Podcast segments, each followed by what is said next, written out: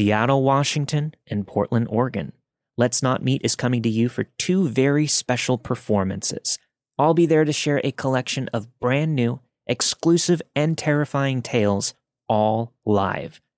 First at the Neptune Theater in Seattle on August 25th, followed by a second show at the Polaris Hall in Portland on August 26th. Don't miss out on getting your tickets today. These are my first really big live shows, and I can't wait to see you all there. Tickets are on sale right now. You just have to head over to let's not meet podcast.com forward slash tour or just follow the links in the show notes to get your tickets while supplies still last. Also, if you have any stories you want to send in to be considered for the live show, to be read in person, make sure you send those to let's not meet stories at gmail.com as soon as you can so I can get them on the list. Again, that's August 25th in Seattle and Portland on the 26th. See you there. My name is Andrew Tate, and this is Season 8, Episode 21 of Let's Not Meet, a true horror podcast.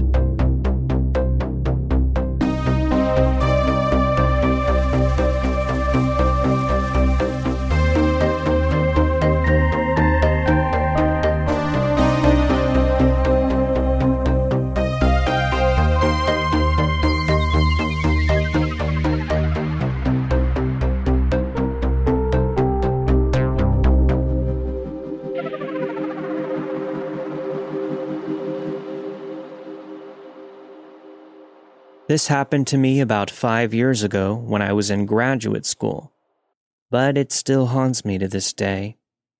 At that time, I lived in an off campus student living apartment complex. I also worked there part time. One evening, I was home alone in my small two bedroom apartment. My randomly assigned roommate was not at home. I can't remember exactly what I was doing, but I was interrupted by a knock at the door. Now, quick backstory here. I had gotten out of a very abusive and dangerous relationship about two years prior to this event. That relationship took place at this same apartment complex. Luckily, the guy had moved away, but I was always worried that one day he may come back and he would find me. Ever since that relationship, I've always been on high alert. When I would hear a knock at the front door, when I wasn't expecting any visitors. So I immediately planned not to open the door and first checked through the peephole. I quietly walked to the door and peered through the peephole. There before me was a large shadow that appeared to be a male figure. I couldn't see his face or make out any details of his body just his large shadow. It was too dark. He wore a baseball cap, making it even harder to see his face. I called out through the wooden door, Hello? And he said, Pizza delivery, in a calm and matter of fact tone. Now, I didn't recognize the voice, so I was partially relieved that it wasn't my ex boyfriend. But I was still quite scared because I knew in that moment, looking at his shadow, that this couldn't be just some apartment mix up. There was very clearly no box of any kind in this man's hands. I continued to keep the door closed and locked. I quickly replied, No pizza here, you got the wrong apartment. His tone changed and suddenly sounded sinister. Are you sure? A chill ran down my spine. Yes. Now get out of here. I'm going to call the cops. Surprisingly, he listened. He said nothing and retreated. I peered out the peephole for some time, but saw nothing. Later, my roommate came home, and I told her what had happened. I also told my coworkers and my manager about it when I worked the next day. My manager told me that similar things were being reported around the complex. She even said one girl called the front office yesterday morning, very frightened, because a man followed her to her car and banged on her window, trying to get her to open the door. My manager then said that she didn't plan to alert the complex just yet because she didn't want to scare anyone. That really pissed me off. But I was also a naive 23 year old at the time, so I stupidly didn't report anything on my own. I continued to be on the lookout for this creep, though. I saw and heard nothing more until about a week later when a resident complained to the manager. They filed a police report regarding a man sneaking into their home. She told us that she was home alone and had been taking a shower when she heard a rustling in the apartment. She peeked out carefully out of her shower curtain and she saw this figure pass by the reflection in the mirror. She stood there quiet in the shower, paralyzed with fear until eventually a hand emerged from the other side of the shower curtain, ripping the shower curtain open. She screamed and began to yell, Get the fuck out! Get out! She said that he just stood there for a couple of moments, silent, just staring at her naked body. Eventually, he ran off, out the front door.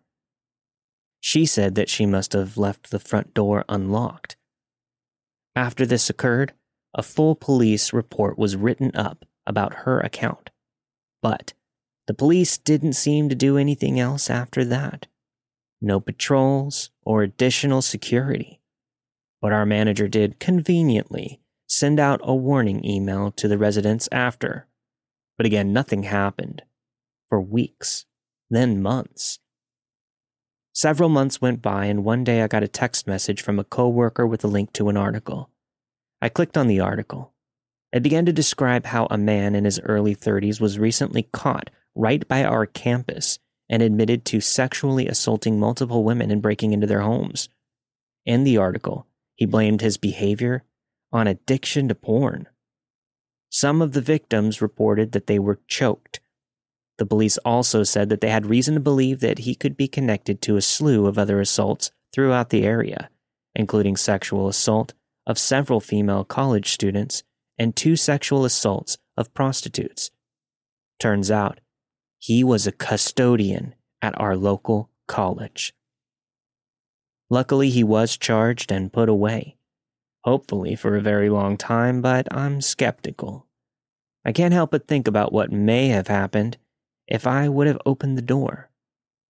I'm also very glad that my roommate wasn't home. If she would have been, I may have thought that she ordered a pizza and opened the door.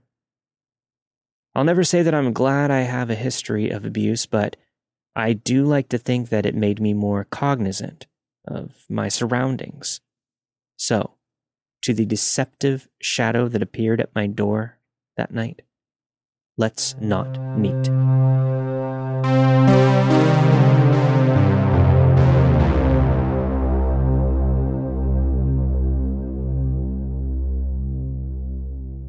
It was the last Saturday in May of 1998, the day of my senior prom. I grew up in a very small town in the Midwest and went to a very poor high school compiled of kids from several local rural towns and farms.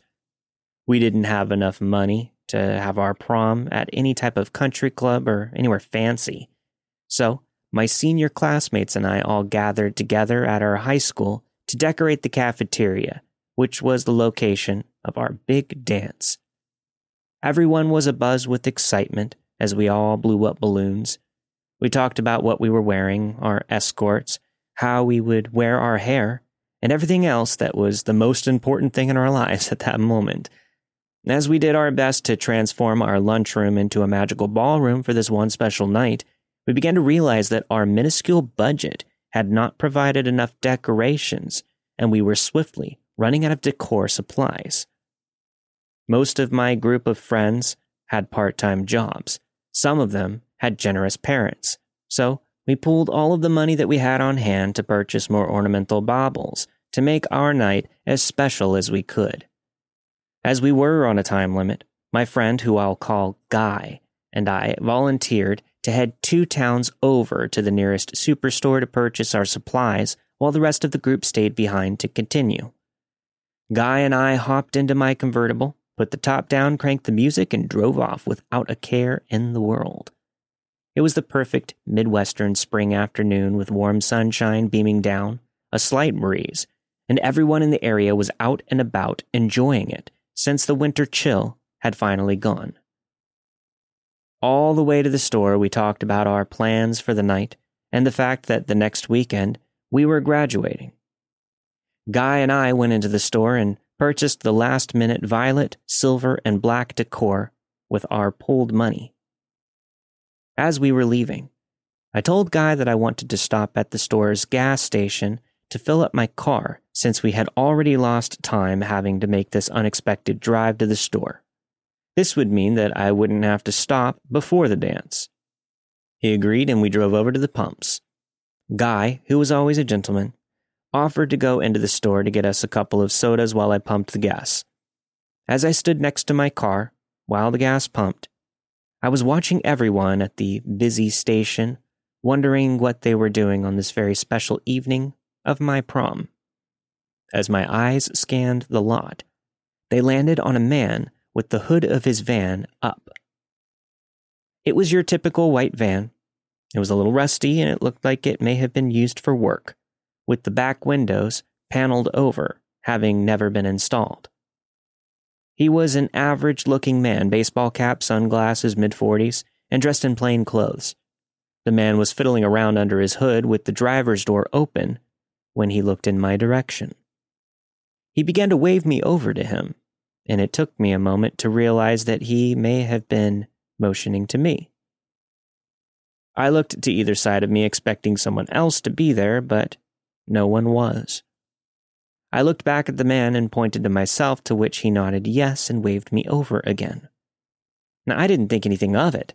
I began to walk over to the van. It was the middle of a busy Saturday afternoon, and there were people everywhere. The man stopped what he was doing and faced me. I asked him, Did you need me for something? He replied with a slight smile and in a soft tone that he wanted me to sit in the driver's seat.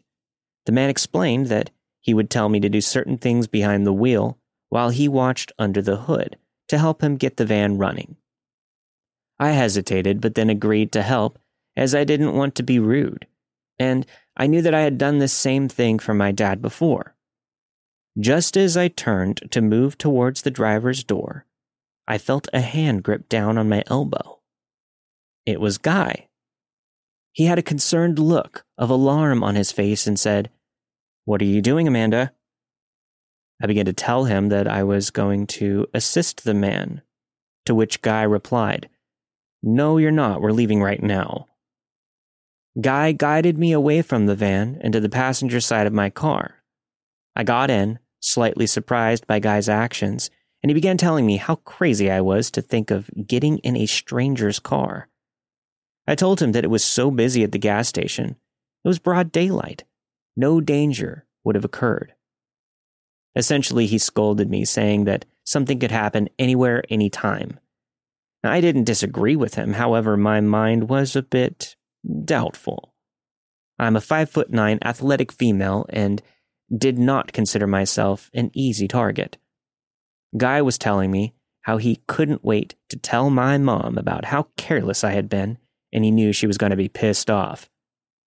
As he continued to rant about the mistake I almost made while we were pulling out, I turned to look over to the man with the van.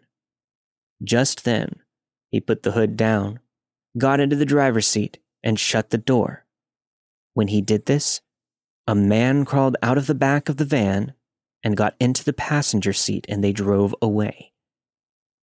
I stared in disbelief and became instantly sick as my body turned cold and my skin broke out in goosebumps. I sat there in silence for the rest of the way back to our school, and I was very quiet as Guy unabashedly told our group of friends what I had almost done. Afterward, he came back to my house and told my mom she was livid, just as we both knew that she would be. I'm now 42 years old, and I can still see my reflection in that man's sunglasses. And I think about what would have inevitably happened had Guy not been there to block my blind stupidity. To Guy, I'm forever grateful. And to the men in that van, I hope no one ever fell for your trap. Let's never meet.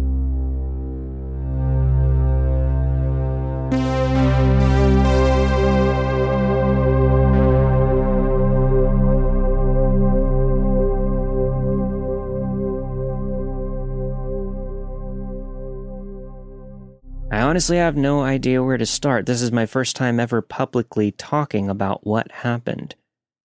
For a little backstory, it occurred in April of 2017.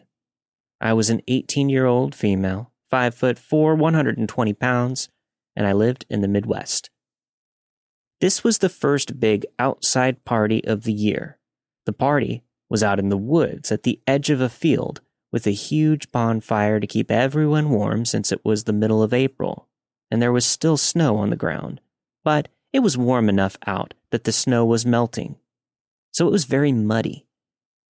We partied like this often, being most of us under the legal drinking age. So everyone parked on the dirt road and walked about a quarter of a mile into the woods until we hit the edge of the field where 50 plus people were huddled around this huge fire. Music was blaring, everyone was having a great time, drinks were flowing, and all of a sudden, I see a guy who I'll call Sam. Now, I had met Sam a few days prior, and I knew he was going to be giving me problems when I had to tell him multiple times that I wasn't interested in him and had to constantly pull myself away from him, trying to hug me and even kiss me. I mean, what the fuck? Can you not take a hint?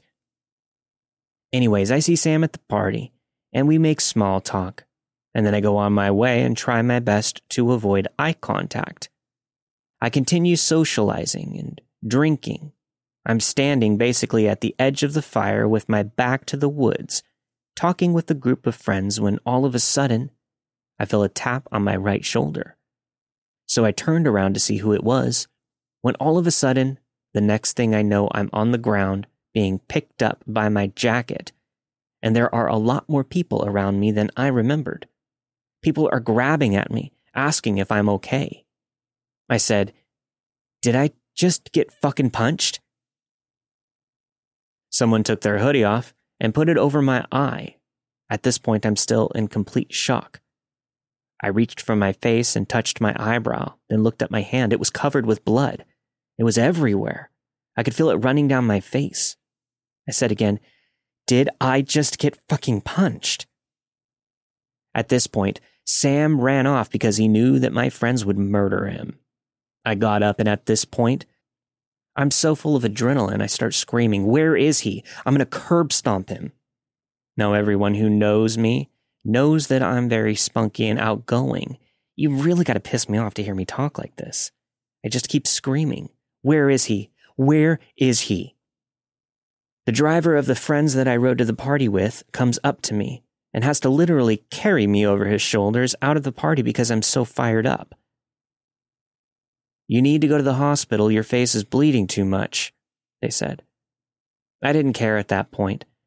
I did have to get eight stitches on my eyebrow and ended up with a fractured cheekbone because that stupid fuck decided that he wanted to punch a female in the face. I still to this day don't know what I did that made him so mad that he felt the urge to punch me. Maybe he can't take rejection. Either way, Sam, I have a 100 pound chocolate lab who will rip your face off and a family who fights MMA. They'll all go to the end of the world to protect me, so let's not meet again.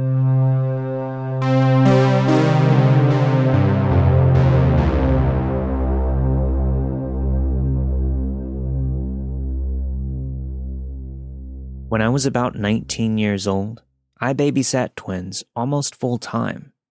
To break up the monotony of the day, I would sometimes bring the four year old twins to my house, where I lived with my sister and her husband. We would play there for a little bit. I was on my phone with my mother one day when I heard a knock at the door. Putting the phone down, it wasn't a cordless phone, I answered the door to find a man in jean shorts, a ratty shirt, and speckles of what looked like blood on his face. He looked like he shaved in his car or something. He told me that he was here with the fence company that recently installed a new fence at our house and needed to check on the job. Our old fence was stacked up on the curb, waiting to be taken away at some point. I told him that we could go around back, and I closed the door as he walked away. I found it odd that he was from the fence company but didn't know how to pull the ring to open the gate. I picked up the phone. I told my mom what this creep looked like, and not a minute later, I hear a knock at the front door again. Once again, I put the phone down and stupidly answered the door. But this time, he had opened the screen door and had one foot on the doorstep. Why the fuck would he open the door? The best way to describe it is we were face to face, no door in between us now. He tells me he's having trouble opening the gate. While he was talking, he eerily looked down at the kids that were playing on the floor. He looked at them for a while as if he were thinking about something. Then, slowly, our eyes met again. He asked if he could go out the back doors.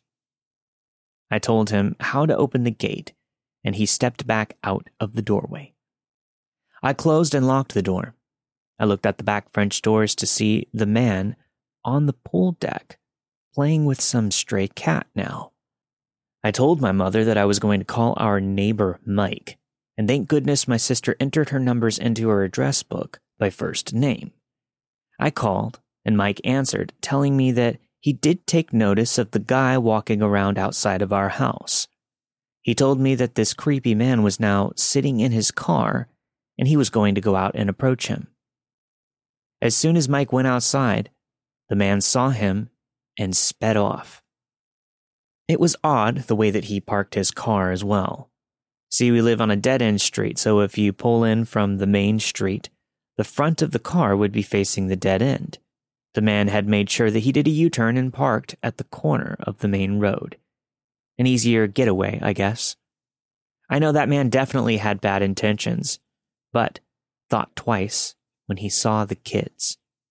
I knew it by the look in his eyes and the way that he had opened the screen door, putting his foot in, so if I tried to close the door, his foot would prevent me from doing so. To this day, 25 years later, I have never opened the door for a stranger again. Oh, and I keep my address book sorted by first name. To the creepy man pretending to be from the fence company, let's not meet.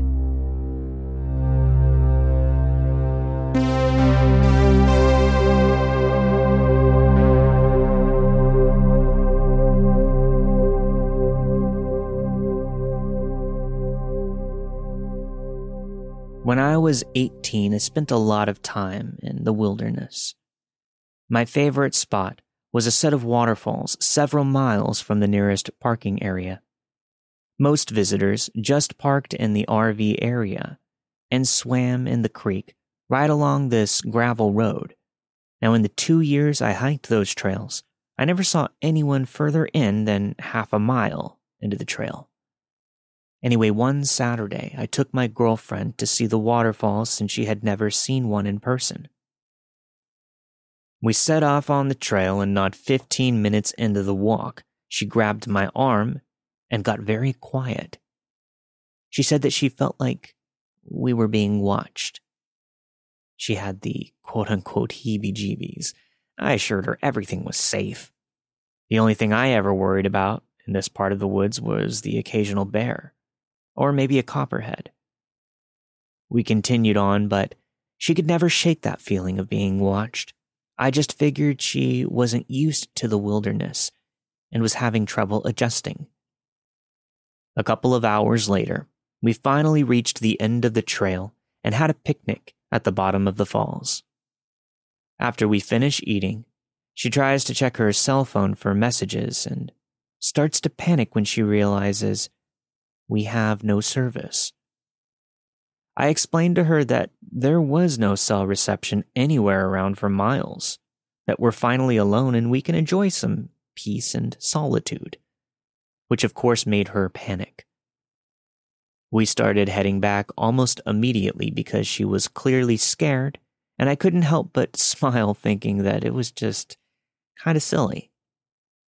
On the way back, I explained to her how many times I had been out there all alone and I had never had any problems. But she still couldn't shake the feeling of being watched. We were about a mile from the falls on the only trail around when we finally hear someone call from behind. I jumped nearly out of my skin, and I turned to see a man walking towards us. He had a rifle slung over his shoulder and a heavy beard, with his hat tipped low. She took a small step behind me. What can I do for you? I asked, trying to sound friendly.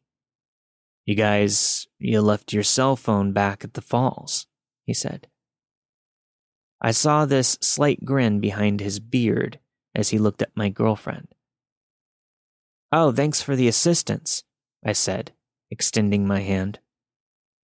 He shook his head and told me that he didn't bring it and that it was still sitting up there. Maybe we should follow him back up there and get it ourselves. We politely declined and made our way back down the trail as quickly as possible but we were being followed by him, several feet behind. He followed us all the way back out to our car. And that's when she showed me that she had her cell phone. I haven't been back to that particular trail since then.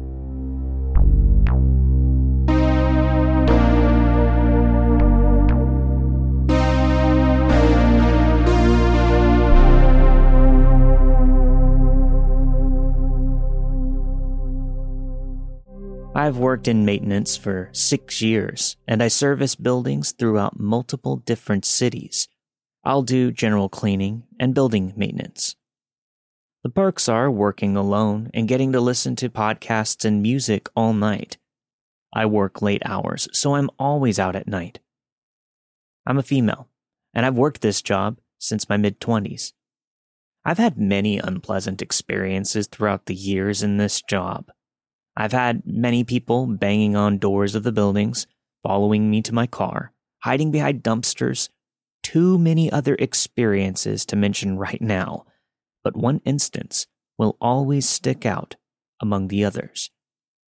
I don't follow a strict time schedule, and I rarely repeat my route exactly the same each night, so it would be hard to find out where I am at one exact time.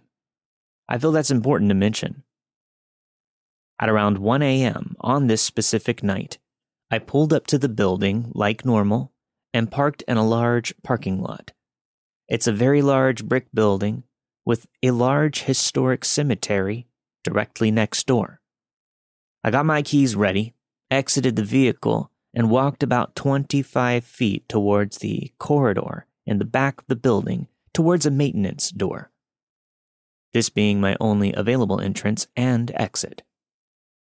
With my back turned to all other surroundings, I unlocked the door and entered the building, which is now pitch black. The door closes behind me and locks automatically. From there, I go down a stairway to a basement and hit a breaker box for the lights and to disarm the alarms. I then immediately go back up the stairs. All of this only takes about 20 to 30 seconds.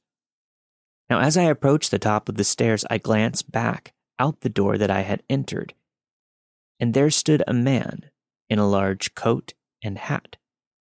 He was staring straight into the building at me.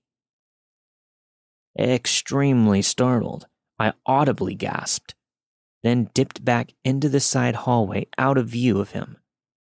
I settled against the wall, letting my mind relax and try to comprehend the situation. He had to have been somewhere right behind me as I was initially entering the building and I just hadn't noticed. As I stood against this wall, I pulled out my phone and I used the camera to peek around the corner to see what was going on or what he was doing. He just stood there and stared. his face almost against the glass. He was so close. He was grunting very loudly and speaking in mumbled words. He was flicking this lighter over and over and fumbling in his jacket with the other hand. It was all very, very unsettling. I tried to rationalize things and told myself uh, all was fine. I'm locked in a building. No one else can get in. I just want to do my job. So, I headed to the front of the building to get on with it. There are so many different ways around this building from front to back and through the basement, but only the one entrance and exit from me and my key. So I tried to avoid this area for now, thinking that the man would go away. Also, this building is quite like being in a giant fishbowl at night. Many windows all around. I can't see out very well, but anyone can see in. I worked the front of the building for a bit, occasionally running back for supplies as my supply room is right by this specific door. My first trip back, he was gone, and this was a huge relief. The next trip back, he was again standing there, staring me dead in the eyes, grunting and seeming to get a bit more irritated. I remained in the building for about an hour and a half, knowing I had to eventually get out of that door and make it to my car. Once I set the alarms for the building, I have to hurry out. I have no choice. He spent most of his time in this small corridor right outside of the door disappearing on and off for only a few minutes. I decided that I needed to make a decision to call the police about this situation. I turned off the lights and headed back upstairs. With the man still standing there, I hid in the hallway and called. They took down my report and said they'd be sending someone out to me soon. Time just continued to pass, and after 30 minutes, still no sign of any police. I got frustrated. I had to make a decision and looking back, it was a very stupid decision. I saw that he had stepped away again, so I quickly set the alarms, took a deep breath, and ran out the door to my car. Not even glancing around, I just ran full speed. I got in and drove out of the parking lot. I headed to my next location about 45 minutes away. The police ended up calling me back to ask if I was still there, almost an entire hour later. So much for the help. I told them that I had left and I was no longer there. I finished the rest of my work shit and then went home, brushing this experience off for the most part. Like I said before, strange instances happen often on the job. The next night, I wasn't too worried because of how random my times and places are with these buildings. No one could follow my schedule when I did get to this specific location, this time around 11 p.m., I pulled in and scanned the parking lot and surrounding areas. No sign of anyone else anywhere. I parked and sat around further scoping out the area, looking in my rearview mirror towards the door that I needed to get into. Once I felt confident, I exited the vehicle, keys in hand, walking towards the door, my head on a swivel. About 10 feet from the door, this same man came running out of a small crevice in the building, towards me, towards the door. How long had he been hiding there? How would he know that I would be here again unless he had been watching me, waiting for many, many nights? I'll never know. Shocked and stumbling on my feet, I turned as fast as I could and ran back to my car. I jumped in, locked the doors. I looked back in my rearview mirror, and the man was staring at me again. He then proceeds to sit down. Then he lies down, all the while still turning his head to look at me. He grinned, laying flat on his back. He rolled over onto his side towards the door facing away from me. Again, I could hear his mumbles and crazy groaning noises. I sat frozen in my car, never taking my eyes off the rearview mirror. A wall is in front of me, him at the building behind me. The only way for me to get out is to back up. My fear grew to anger, and this anger was at this person for preventing me from doing my job. Anger that someone could make me feel so uneasy. It became apparent that he was purposefully messing with me. I once again phoned the police, telling the dispatcher about the same man. This time, the police arrived in about two minutes tops. Four police cruisers pull into the parking lot. The man doesn't move a muscle, he's just laying there. Two officers step out and approach him. I crack the car window to hear. Sir, what are you doing here? One officer says. I don't know. I, I don't know. Just walking around. Nothing, he says. They tell him to get out of here, and the man stands up and just walks off into a nearby alley. As he's walking off, he keeps looking back and glaring at me. The police stayed in the parking lot while I went and finished my job. They told me to notify them again if he came back. All they did was tell him to leave and not to come back, that's all. He hadn't done anything to me besides trespassing and messing with me. No harm had been done so far. I had to just hope that this wouldn't be a recurring thing. The next night, I pull in. All is quiet and dark. I walk towards the door. I put my key in the lock and open the door. Something falls from the door to the ground. I pick up this object, and as I inspect it, I realize it's a flower a small flower constructed out of dirty copper wire and paper. It seems he came back and left me a gift. I threw it to the ground and hurried into the building. I washed my hands over and over again. Now, I tell some people this story and they think it's sweet. I find it highly disturbing. I still work this job. I still go to this place every night alone. But I do carry pepper spray. I always try to be on high alert. But some nights, it's easy to fall into routine and get comfortable again. I haven't seen him since. I know he could still be out there looking in. He could be anywhere. To the man outside, you may be watching me, but I'm always watching out for you. So let's not meet face to face again.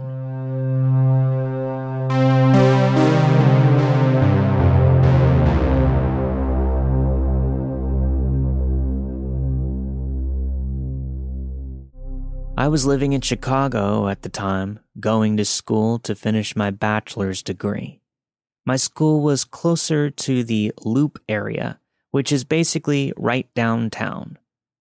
Like most downtown areas in major cities, it can be a melting pot for all kinds of different people.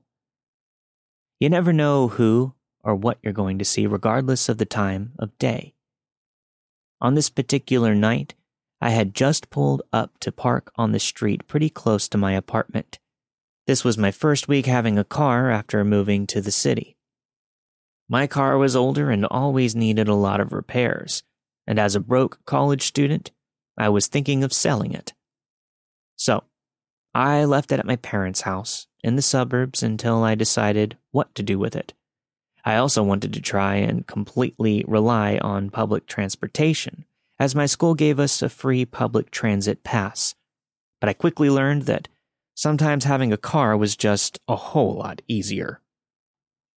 After finding this pretty prime parking space, I began gathering up my things to take inside. In that moment, I was overcome with this weird feeling. A feeling that I needed to stay in my car. I needed to lock it.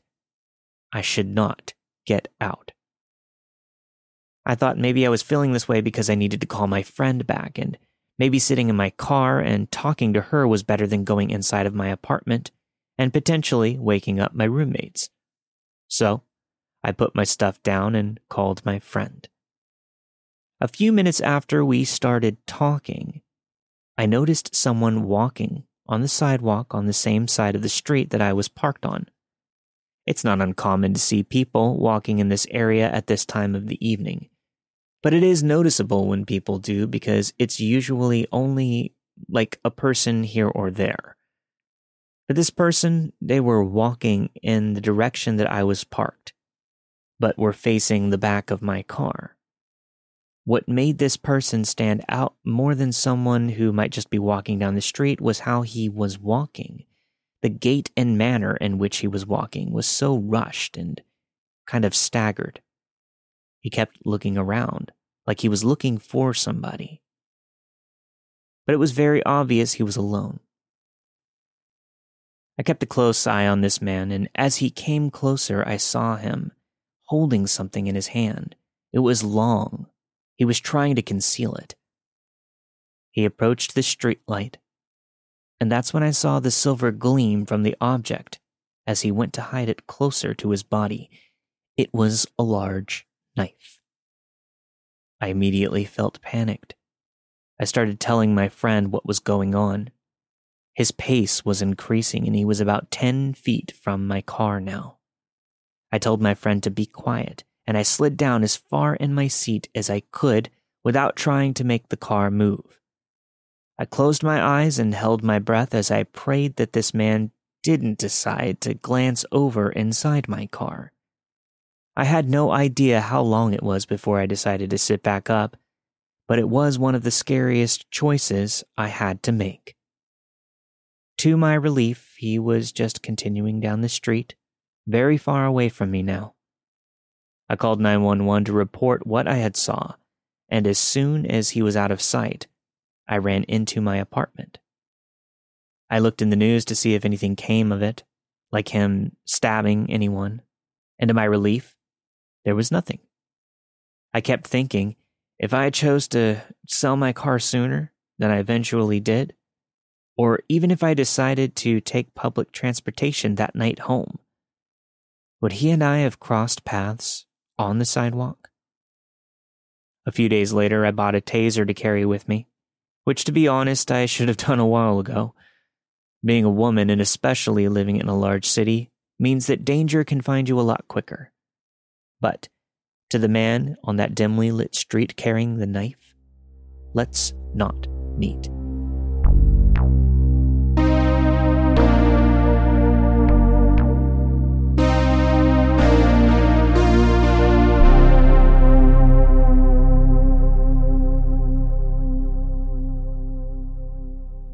Thanks for listening, and make sure you grab your tickets for the live shows in August.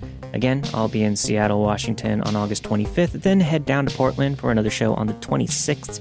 Tickets at let's not meet podcast.com slash tour or the links in the show notes. I'm going to be telling some brand new stories, including some right from your hometown. I know it's going to be a very creepy and very special evening. I'm terrified and excited already. And bring some friends and family and show them a good time. Thanks for listening to this week's episode of Let's Not Meet. This week you have heard. He was at my front door by Kaydragon. Almost kidnapped by Amanda. I was just standing there by a listener that asked to remain anonymous. Why did I answer the door by Jessie B?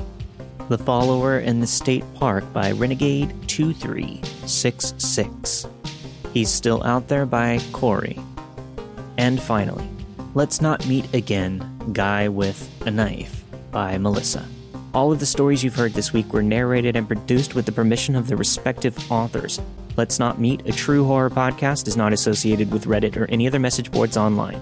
As always, if you have a story to share, make sure you send it to let's not meet stories at gmail.com. And if you'd like to help fund the Let's Not Meet TV pilot, head over to let's not meet tv.com to donate today and get access to a bunch of great perks, like personal shoutouts, video greetings, and even a chance to name one of the characters in the episode. We're a long way from the goal, but every little bit helps, and we'll be shooting whatever we can afford, even if we have to use our own pocket change to make it happen. Also, make sure you check out the new episodes of my other podcasts, Odd Trails and the Old Time Radio Cast this week at crypticcountypodcasts.com or wherever you get your podcasts. And I apologize that I'm full of announcements this week. I just have a lot going on. I've been super busy. Uh, don't forget to check out the recent episode of Drinking the Kool Aid featuring myself. I went on there to talk about some out of body experiences and some other gross, hilarious topics. Definitely out of the realm of your usual Let's Not Meet podcast episode, but it was a ton of fun. So if you are ready to laugh, get a little creeped out, and learn a thing or two about astral projection, make sure you check out that episode of Drinking the Kool Aid wherever you get your podcasts. And finally, if you're a patron, don't forget to stick around after the music for your extended ad free version of this week's episode. If you'd like to get access to those episodes and other bonus content and merch, just go to patreon.com forward slash let's not meet podcast to sign up and support the show today. I'll see you next week for a brand new episode of Let's Not Meet, and I'll be on the lookout for those Seattle important submissions for the live shows. Stay safe.